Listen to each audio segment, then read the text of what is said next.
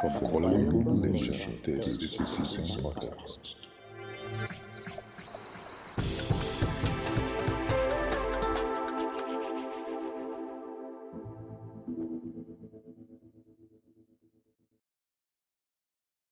Welcome again to another one of uh, SEACEN's podcasts. Uh, I'm Aziz Durrani, a senior financial sector specialist here at Season, and I'm joined in the podcast studio uh, today by Mr. Malik Kotadia, who is the co-founder and chairman of Finovation Labs in Singapore. Welcome, Malik. Thanks, Aziz. It's a pleasure to be here. Excellent.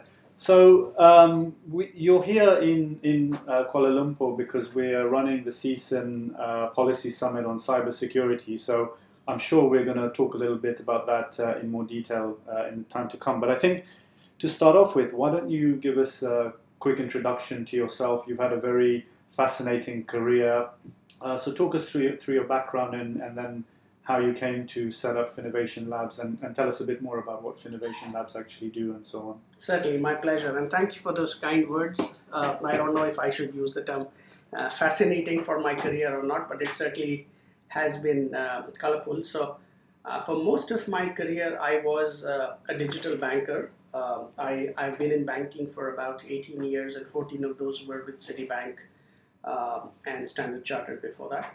But mostly all of it was in digital banking and electronic payments. So um, now that I look back, I almost smile at it and I'm trying to find the right adjective whether I should consider myself lucky or unlucky.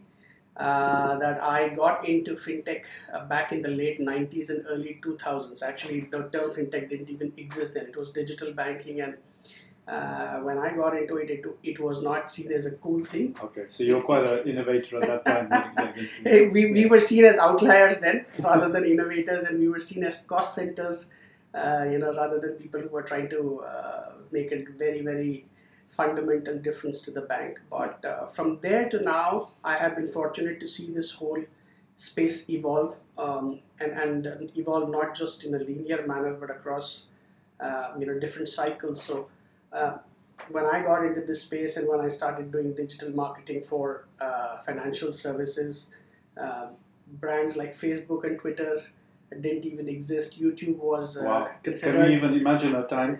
like exactly? I, I was there. I was. I, I, I, I have run uh, marketing campaigns without Facebook being in the picture. It was Yahoo, Yeah. which was the primary uh, recipient of our uh, you dollars. So from there to now, I, the point I'm making is I have seen this space uh, evolve, evolve rather dramatically and exponentially, but also go through its cycles. I have seen the you know Web 1.0 transitioning to Web 2.0 cycle when there was a slump for about three years when uh, internet was actually a dirty word. Right. uh, and, and crypto is going or blockchain is going through a similar cycle now. Fintech in some ways is going through a similar cycle now. So uh, what it does is it affords me a certain holistic perspective uh, which uh, you know i see a lot of enthusiastic founders and evangelists sometimes seem to uh, lack holistic perspective you know Yeah. so while i'm certainly an evangelist and believer and i have been in the digital finance space for close to two decades,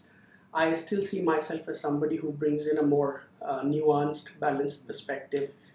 Uh, and when I moved out of Citibank uh, uh, three years back, uh, I started mentoring a lot of fintechs. I actively jumped into the ecosystem in Singapore and gradually to China and other parts of Asia as well. So I Okay. uh, mentored fintechs. I sat on their advisory board. So hopefully, I bring a perspective for both banks and fintechs Yeah. uh, which is which kind of you know has a sense of what the other side is seeking. I think it's definitely refreshing that you can you can bring that perspective where you know obviously you want to be positive, but you've seen the ups and the downs, and you can kind of talk through that and maybe help bring some people from getting too high above the clouds and, and, and get it get more into the fundamental True. value offering. So you le- you said you left uh, Citibank about three years ago. What That's what right. then happened? How after you started mentoring these fintechs, how did you come to set up Finovation Labs? Thank you for that question. So when I started mentoring fintechs. Uh, and when I uh, started, uh, you know, working with digital accelerators both in Singapore and China, I was fortunate to come in contact with some very, very uh, cutting edge fintechs because these were fintechs which were selected, you know, 10 or 12 fintechs selected from a pool of 200 or 300 fintechs, and they went through the whole selection cycle. So um, I, I connected with quite a few uh, interesting founders and very brilliant minds, etc. Uh, and at the same time, I was still fresh from my banking hat, so I, I was still connected to my network of Citi bankers all around the world. And I saw a very distinct gap in the market. So, on the one hand, the founders that I was interacting with were, were truly brilliant people. I mean, inspiring people. You could learn a lot from them when it came to MVPs and technology and, and solving customer problems. But they had a significant uh, weak spot when it came to commercializing and setting up business models. So, Okay. um, you know, it was, they could set up great products, but uh, nine out of ten didn't really have a clue of how to go and talk to a bank, Mm. how to pitch their product, how to partner with banks, or how to build a business model around that. Yeah. And at the same time, I was doing that, you know, in my banking career for the longest time, trying to partner with uh, innovative fintechs.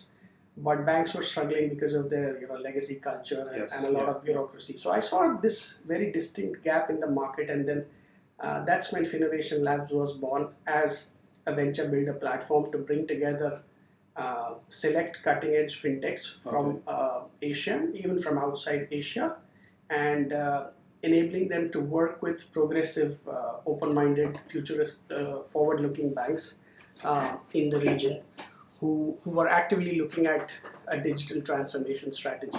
And, the, okay. and the third part of this triangle is the regulators as well, because I saw a similar open mindedness uh, when regulators were trying to deepen their fintech and digital ecosystems as well. Yeah, no, that's a great point. And obviously, SEACEN is is owned by 20 central banks, and our membership, uh, we have associate members ranging up to 35 central banks in this region. So, um, what, what's the sort of uh, interaction you've had with, with regulators? Is it is it on the side of kind of introducing them to the technology and helping them understand how it works and where the risks are and how they mitigate some of the risks? Is that kind of the main function?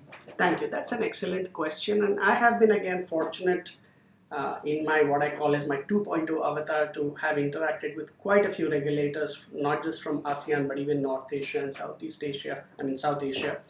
Uh, and the first thing which struck me was uh, this remarkable keenness to learn and open-mindedness. And I have to be very honest here that uh, in my close to two decades of banking, I had a very different, uh, you know, perception of uh, regulators. You Yeah. always end up seeing them as cops, and now when you are suddenly interacting with them, you see them as people who are extremely open-minded while trying to, uh, um, you know, maintain systemic stability in the ecosystem, Mhm. But having a remarkable open-mindedness. Yeah, yeah. So I'm, I'm glad you, you did say that and, and didn't leave it at just the cops. No, so I mean, for me, it has been an eye opener. And uh, because of that, my interactions with central banks and regulators and even some other government agencies have ranged from helping them get a deeper understanding of Industry 4.0 and what it really means for their economies and societies and ecosystems to helping them uh, frame the right kind of policies, keeping those long-term impacts in mind. Yeah. Uh, to even uh, you know how to develop and deepen ecosystems uh, for different kinds of fintechs. okay.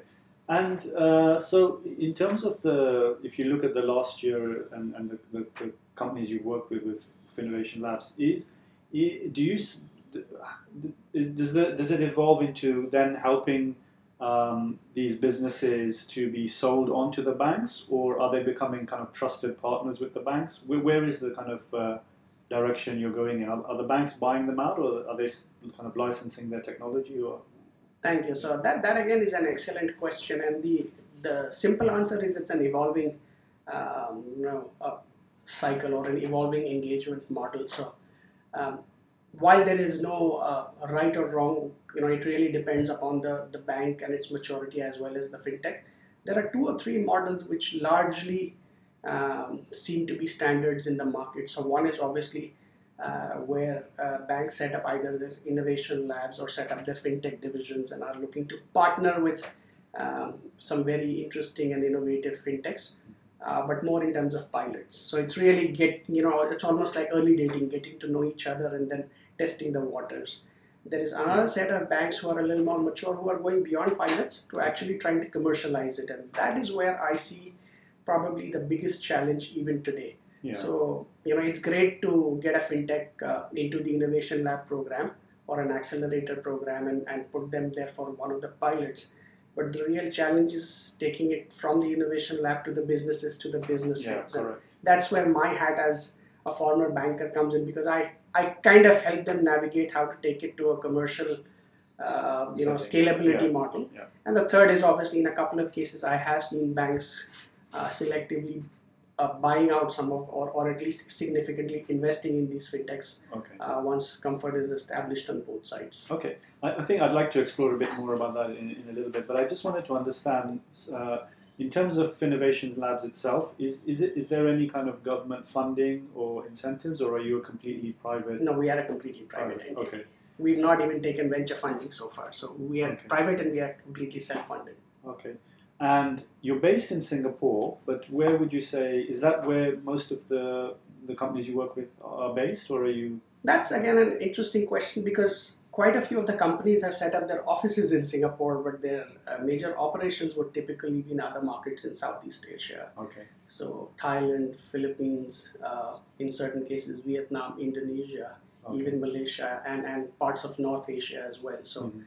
uh, Singapore per se uh, is not a significant market for uh, the fintechs because it's Yeah. not as large a market as the other um, you know ASEAN nations. So it, Yeah. the, really the canvas is much broader than um, Singapore. And now we are also significantly exploring Middle East, and uh, we are in the process of setting up a hub in Dubai as well. Ah, okay, okay. Well, I think that would, that would be another interesting. Interesting. area. It's a very interesting market. I've been making a lot of visits to Dubai in the past year or so, and I find it quite fascinating. The MENA region. And I think uh, I think it was um, is it Abu Dhabi uh, who's who's kind of moved over all the government services onto onto the cloud and Amazon cloud. provider. Correct. So. Dubai is also, in fact, I, I was at a conference uh, late last year in Dubai, where I was fortunate to meet some key people from various Dubai government agencies, including DIFC, and, and Dubai has made this pretty bold proclamation of putting the entire government services on blockchain by 2022, I think. Yeah. So uh, you know, clearly they are going through their own um, uh, euphoria as well as teething troubles when it comes to bringing all these agencies uh, on on a blockchain platform. And, and like any other large scale digital transformation project, uh, the devil really lies in the details. Okay.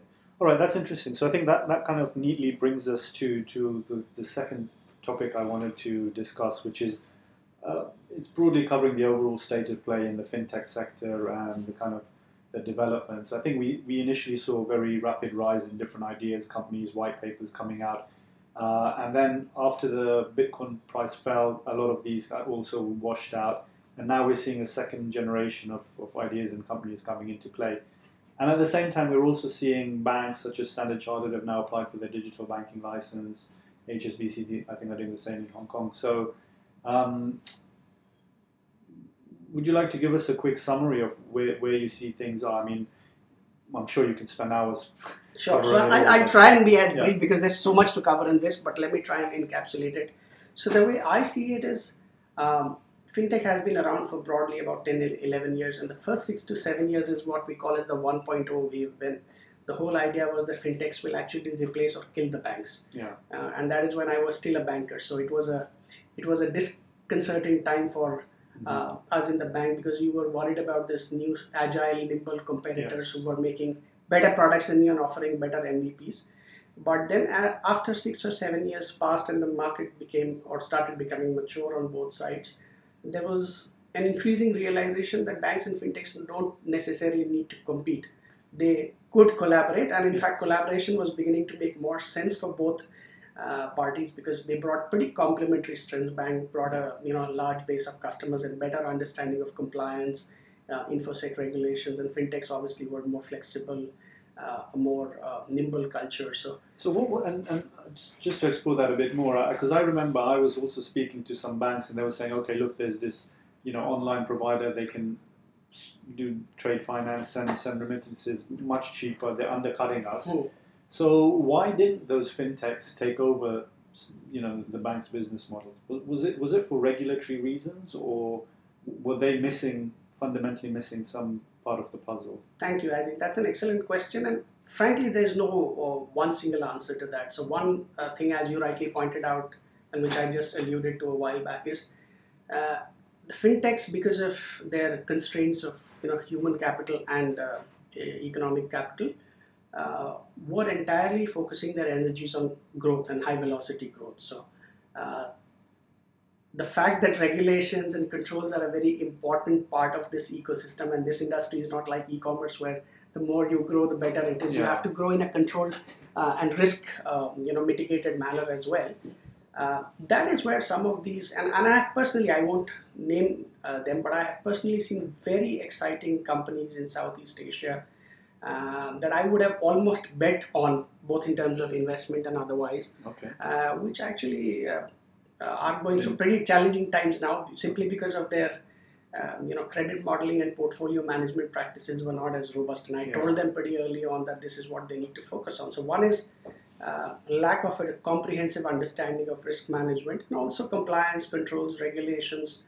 Um, as Piyush Gupta of DBS is fond to say that it's it's really not even a level playing field. Uh, the fintechs are, uh, you know, enjoying regulatory arbitrage at this Yeah. point. So once that arbitrage starts reducing, um, clearly fintechs will have to mature up and, and go more and more the way of a regular financial services company. That's where I see partner, the partnership model is benefiting Yeah. the entities. And I think you're right. This is, you know, certainly from the regulatory and central bank perspective, it's it's now certainly they want to encourage these industries, but they want to do it in a controlled manner True. and have a level playing field. So I think that will be the next stage. Is okay, you we're welcome to offer these services. We can plug you into the payment system.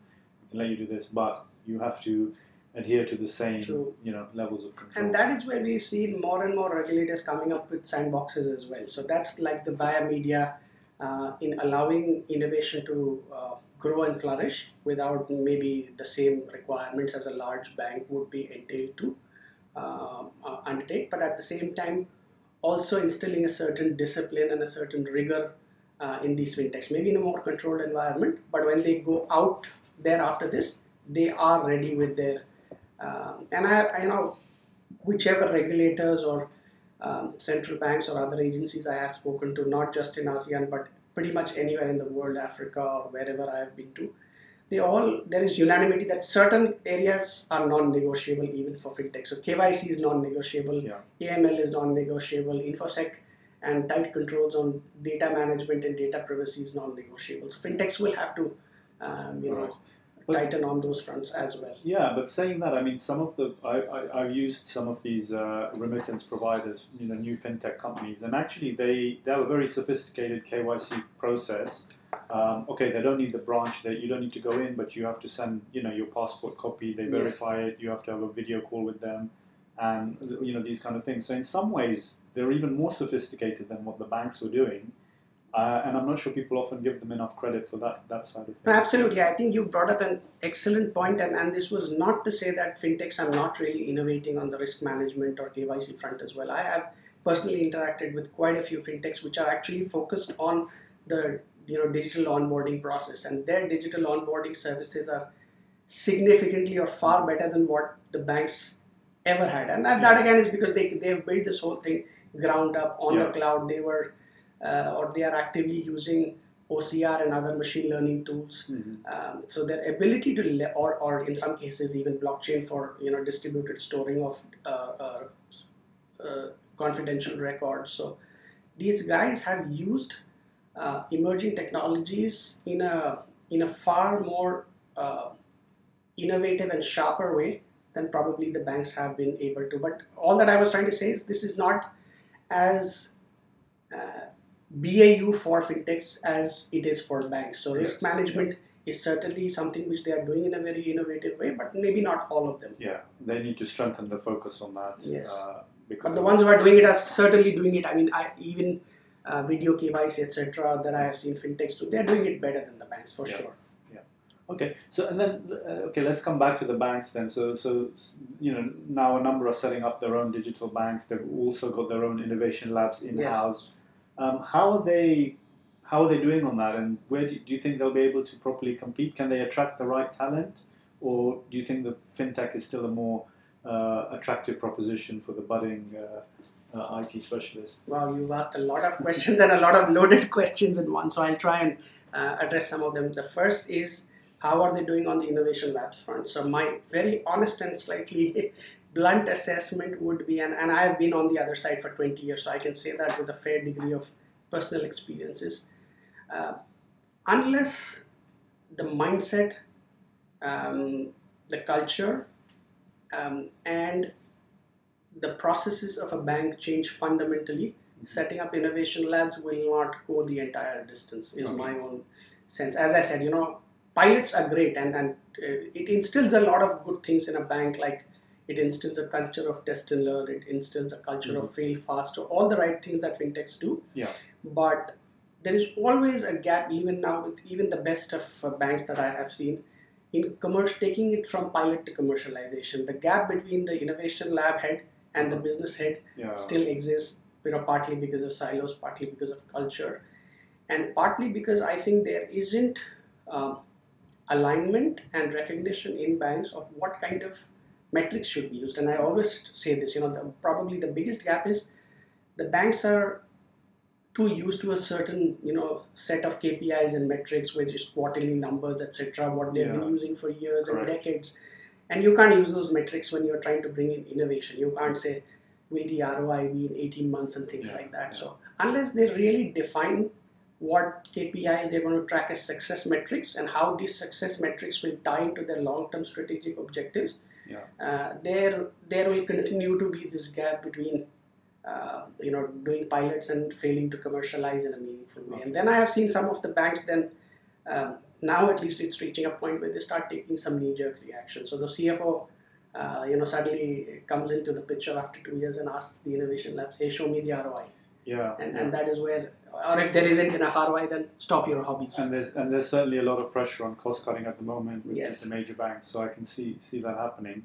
Um, but equally, I guess once these digital banks are being licensed and so on, it actually opens up the market further because once you once an established bank is in there, then there's nothing to stop a newcomer coming in and applying for the digital license as long as they can adhere to the to the set rules. So it might actually open up the, the market further for the for the new fintech providers. that is true and, and my own view of uh, virtual banks you gave the example of stanchart uh, in hong kong as well so i have been fortunate i have been very deep in this space uh, when it comes to neobanks and digibanks and i have met most of the digibank seniors from pretty much all over the world um, even in dubai even in berlin etc and my own sense is while a few digibanks are doing well most of the bank-led virtual bank projects are facing similar challenges to what I just narrated a while back. I think till the time they get the strategic objectives very, very clearly aligned and their KPIs aligned, they will struggle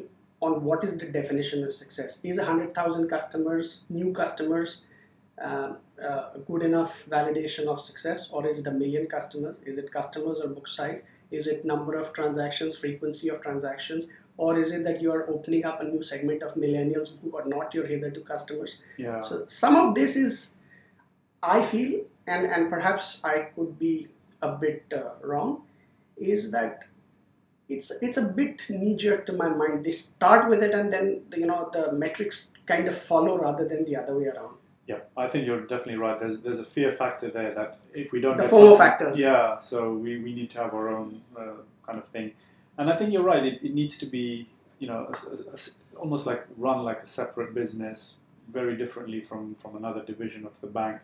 Uh, and there's there's a there's another fear factor there that they're cannibalizing their customers from the existing main bank. So So, all of these Yeah. are questions that, and, and there, there is no right or wrong answer. Every bank has to answer it, um, you know, in their own way. And, and you mentioned a very important point of having it as a separate business, and that means walking the talk hundred percent, not just talk.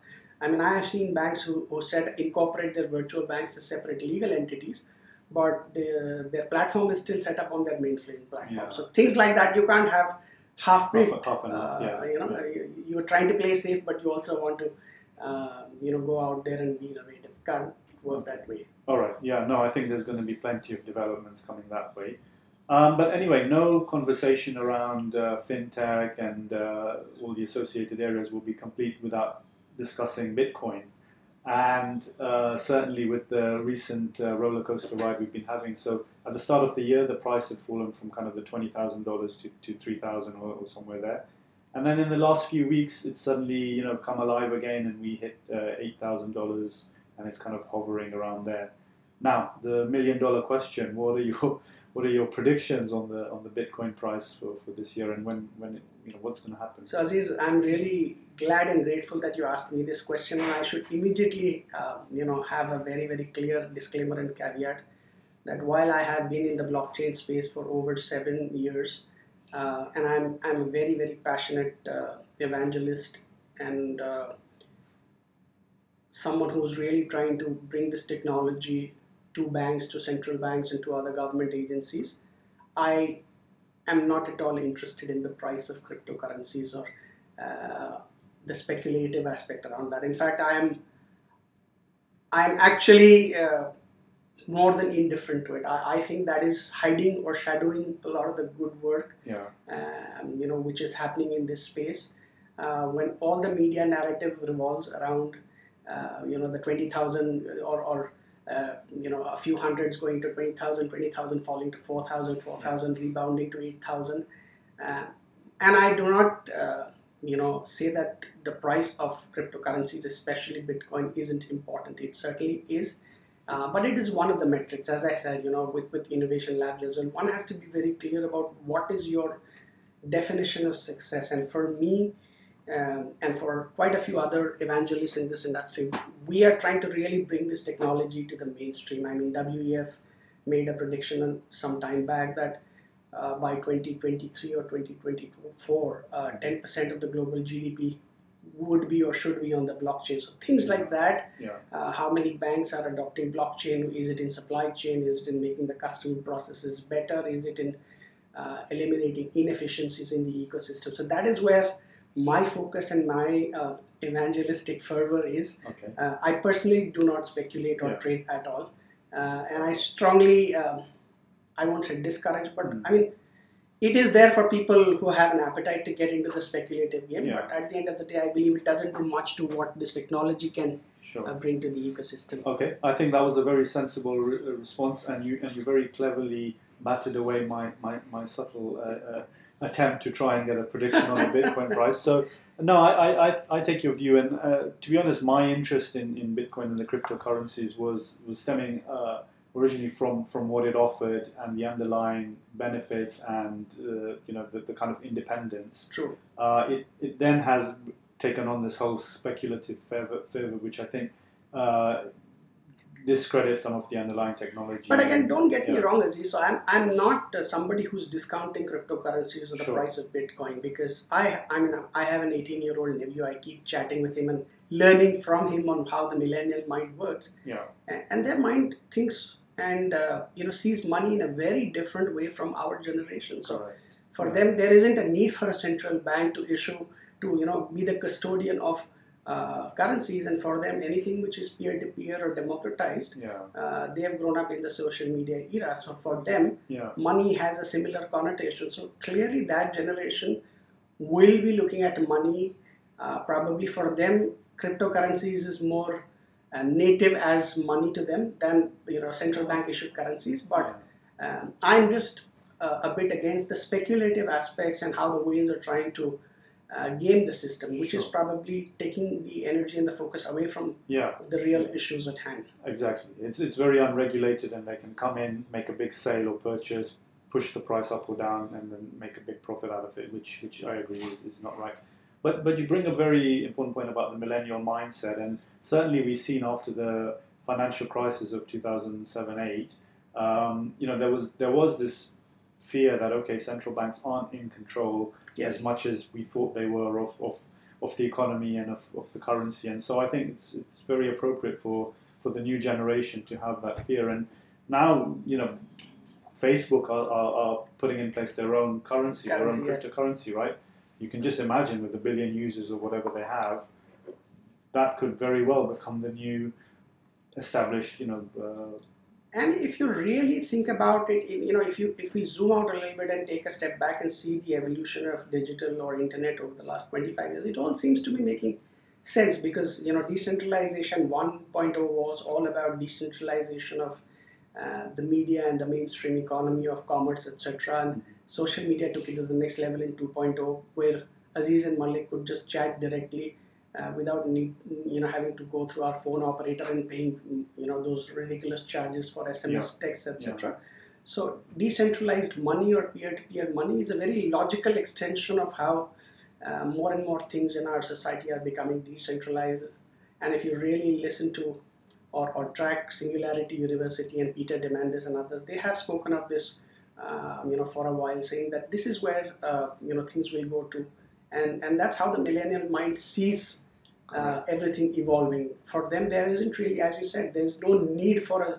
I mean, apart from the trust factor, frankly, I don't uh, see them uh, really understanding what is the rationale of Yeah. 10 or 15 wise men uh, you know controlling the destiny the fiscal Yeah. destiny or the monetary destiny of the entire society And in fact, the other, apart from Bitcoin, the other cryptocurrency I'd be interested in is Ethereum. And I, and I don't know if you have a view on that, but that is actually offering a whole new platform true for the whole way everything is set up on the internet, how we do business, and so on. Do you, do you have a view on that? um, thanks for that and i'm glad you asked that so yes i have been tracking ethereum for four years uh, now as well and i was lucky in 2015 i think to get a selfie with vitalik before he became Ah, such a rock star uh, when he used to do more of intimate talks, etc. So I have been tracking the the growth of uh, Ethereum, and and like uh, you know all the other platforms, it went through a rough time last year as well. But you're absolutely right. The key differentiation is because it was set up as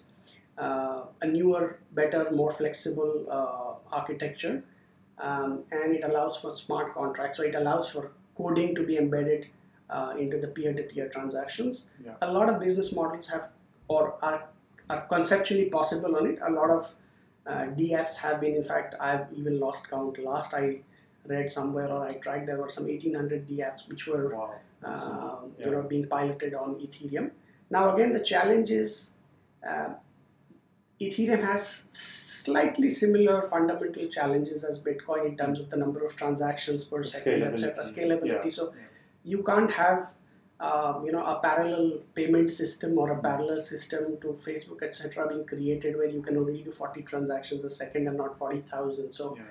um, and, and now we are seeing various newer platforms coming as well, like Neo, EOS, Mhm. uh, some others who've raised a lot of money who are trying, or even Lightning Network with uh, the guys from MIT are trying to solve for Yeah. these capacity issues. So I think we are in a very exciting time, and, and that, that's what I said in the beginning. If you focus on the real issues, so much Yeah. uh, interesting and good work is happening in trying to solve for the bottlenecks around uh, the blockchain that in the next three years, once some of these capacity issues or um, you know uh, blockages or something like that. blockages and, Yeah. and bottlenecks are gradually uh, chipped away at, Mm. then we'll really see an explosion. And that is where I see the next big wave of enterprises adopting uh, blockchain in a significant way when some of these question marks have been addressed. Yeah, yeah. And we're already seeing a fantastic take up on the blockchain. Many of the banks are testing transactions, using it. You know, every day there's a new story. So I think you're absolutely right on, on that aspect. Uh, but talking about currencies, what about uh, a central bank issued digital currency or coin? Uh, do you have a view on, on, on that? And that's a great question. Thanks for asking it. And, and at all the blockchain conferences that I go to or speak at, this is really one of the more polarizing uh, topics. So Okay. uh, for the maximalists, Yeah. uh, they hate it and they trash it. I mean, they think this is uh, just old wine in a new bottle. And again, wherever the word central bank comes in, Yeah. uh, you know, it, it gets them. But Well, for it, a, it fundamentally removes that whole peer-to-peer independence, Independence. process. but for a lot of others who want this ecosystem to succeed and succeed in a more mature uh, and responsible fashion, I think this is an excellent development. Yeah. Uh, now, of course, uh, there is a long way to go, and I have I have had some uh, informal discussions with some colleagues from central banks, etc., who are trying to pilot uh, CBDCs. Um, and while so far what I've seen is it's really a settlement and trade, uh, you know, flows kind of a system. It's a B2B system. What most of the central banks are looking at, including Project Ubin. Will any central bank make the leap to a you know B2C or a consumer-led uh, dig- central bank digital currency? Yes, it's it's very likely it will happen. But again, there will be a lot of things to be ironed out, including what will be the role of banks then. Forget Yeah. the central banks. The right. entire system works on central banks and banks being the intermediaries in the flow of money. There's a whole existential Correct. question there. If, if there is a you know central bank issued digital currency and there is a wallet which you and I own, Yeah. What happens to uh, the entire ecosystem? So I, I guess And then the concern also from the public perspective is, well, you know, it's quite a scary environment because then, you know, the bank has the power to put interest rates to zero or negative to Yes. force you to spend money. Uh, or, you know, what happens in a situation where you are speaking out against the government and they just cut your account. So So- a, So I was speaking, I was referring to it earlier. For the maximalists, the idea is the government should have no control over my money. And, and while one may, uh, you know, sometimes derided as a very idealistic point of view, Yeah. for the libertarians, that is where Bitcoin came about. In fact, this Right. was one of the first things that Satoshi mentioned in His paper, uh, in his yeah. uh, you know white Yeah, paper. So it is as much a political statement as it is an economic statement. Yeah okay. Well, we'll we'll see the developments on that. But I think you know, given the technology is moving that way, it's, it's not, not a surprise that the central banks will be looking into that uh, in a lot more detail. In fact, if you don't mind, I should ask you what's your view on CBDCs being on this side of uh, Well, I mean, and working I- with a lot of Although I, I, I do work very closely with, with a lot of the central banks, I think fundamentally uh, my, my view is that there should be the freedom in the currency, and so I would be very worried if you know the, the central bank has a complete monopoly and, and, Hmm. takes it over. So I, I take the libertarian viewpoint on that. You will be Uh, very popular at blockchain conferences. Then. But uh, but saying that, I think there's there's no harm in you know if you're u- if you're issuing money anyway, Correct. then issuing money in a digital capacity is kind of The more efficient way. it's a, yeah exactly. So as long as you still have a choice, then it's fine. But my worry is when you go too much into into one or the other. So Sure. okay. So now with any, I think we we we're obviously here for the SEACEN Policy Summit on cybersecurity. So let's talk a bit about cybersecurity um, and potentially the the kind of you know th- there's there's been a lot of these. Um, attacks on commercial banks, but also on central banks. Money has been lost. We know it's constantly happening and, and, and, ongoing. So that's and don't not forget a lot of crypto wallets as well. A Yeah, and crypto money as well. uh, has been lost. absolutely. So so that's ongoing. I think it's going to get worse as time goes on. What but but you know what's your view on that and how can it fundamentally derail this kind of fintech revolution? Because if we don't have that security. Uh, or at least a base level, then people are going to lose trust in everything. Thanks for that, Aziz, and I'm glad you brought about. That's a very important question and often one of the more overlooked aspects uh, in the fintech ecosystem. Something that I tell a lot of the fintechs that I mentor as well uh, to watch out for. As I mentioned earlier, in this race to uh, you know grab real estate and grow fast, Yeah. um, some of the control aspects have been, uh, if not forgotten, certainly relegated to the background. Um, and, and what we've seen, uh, not just with fintechs, but with the rise of these Chinese giant tech fins like uh, you know Ant Financial or uh, WeChat Pay or Paytm in India, etc. Um, we are seeing what I see as the three Fs happening when it comes to transactions and customer experience: a faster, frictionless, uh, freemium. And, and whether you're a bank or whether you're a fintech or a tech, tech fin, you will hear these uh, you know buzzwords Yeah. pretty much consistently. Everybody wants more frictionless customer experience, and then players like Amazon Go and Alibaba Hema have taken it to the next level. Right, you just walk in, take your stuff, and walk out. Uh, while that is great and a seamless customer experience is a goal, worthy goal that every financial services organization should strive for, there has to be a balance between how much frictionless versus what levels of control, etc. And, and there are perpetual debates. Again, I'm nobody to judge or say right or wrong. Uh, I was having a chat with uh, a friend who's the general manager of one of the largest uh, payment companies uh, in the world uh, on um, you know on whether every transaction should be validated through a two-factor authentication or should should their AI engine just be enough to determine whether a transaction should go through or not.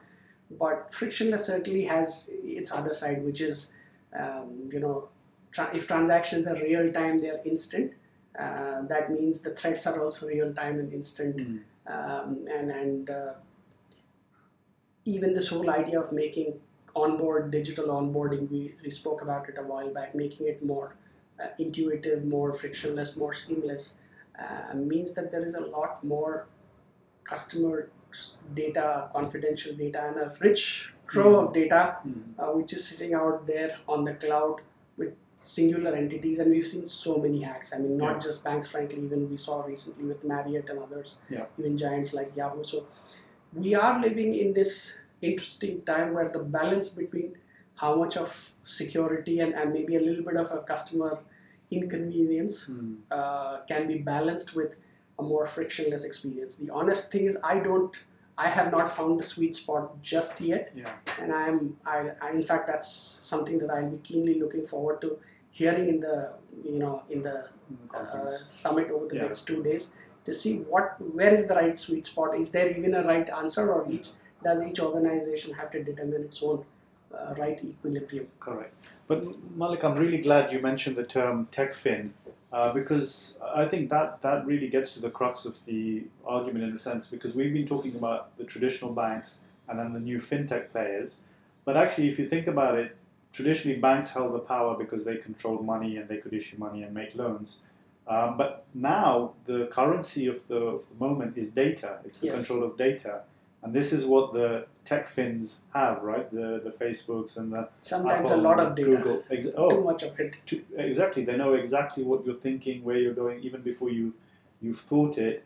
And so, you know, they naturally can use that data and, and move into the financial sector and you know to take take everything over. So we might not even have this debate about who's the new fintech player Absolutely. You, you alluded to the Facebook coin a while back, Yeah. right? I mean, Facebook coin is just one more hyped up thing in the media, but you look at Amazon's plans, you look at the kind of uh, ground uh, both Alibaba and WeChat have Mhm. covered in financial services over the last few years, or what Paytm has done in India. Yeah. I mean, come to think of it, these were messaging services, right? These were chat Yeah. engines, and Yeah. today they sell more mutual funds than any other uh, entity. Their their payment transaction volumes are probably five x of U.S. Mastercard or Visa, you know, transactions combined. So.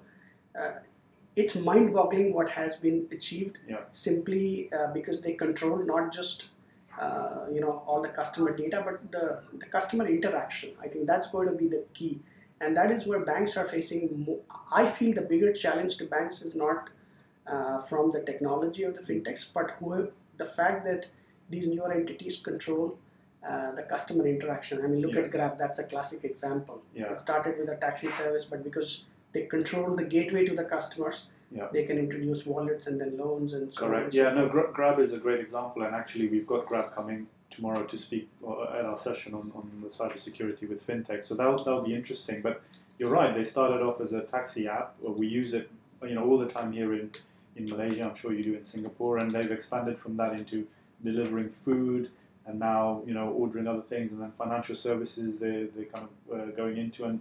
Now you can pay on everything with, with, with your Grab app. You don't even Yeah, need to go into the cash. absolutely. So suddenly you're tied into that ecosystem, yes and once you're in there, you know you're, you're kind of. so that is the real risk for the banks i mean this whole ecosystem plays what the banks i, can- I can tell you from first-hand experience when i talk to all my um, you know colleagues even now they, they're really concerned about this that for the longest time banks stood for two things trust and the fact that if you wanted to do something with money the Mhm. bank was your gateway now suddenly the Yeah. bank isn't your primary gateway Yeah, yeah, correct.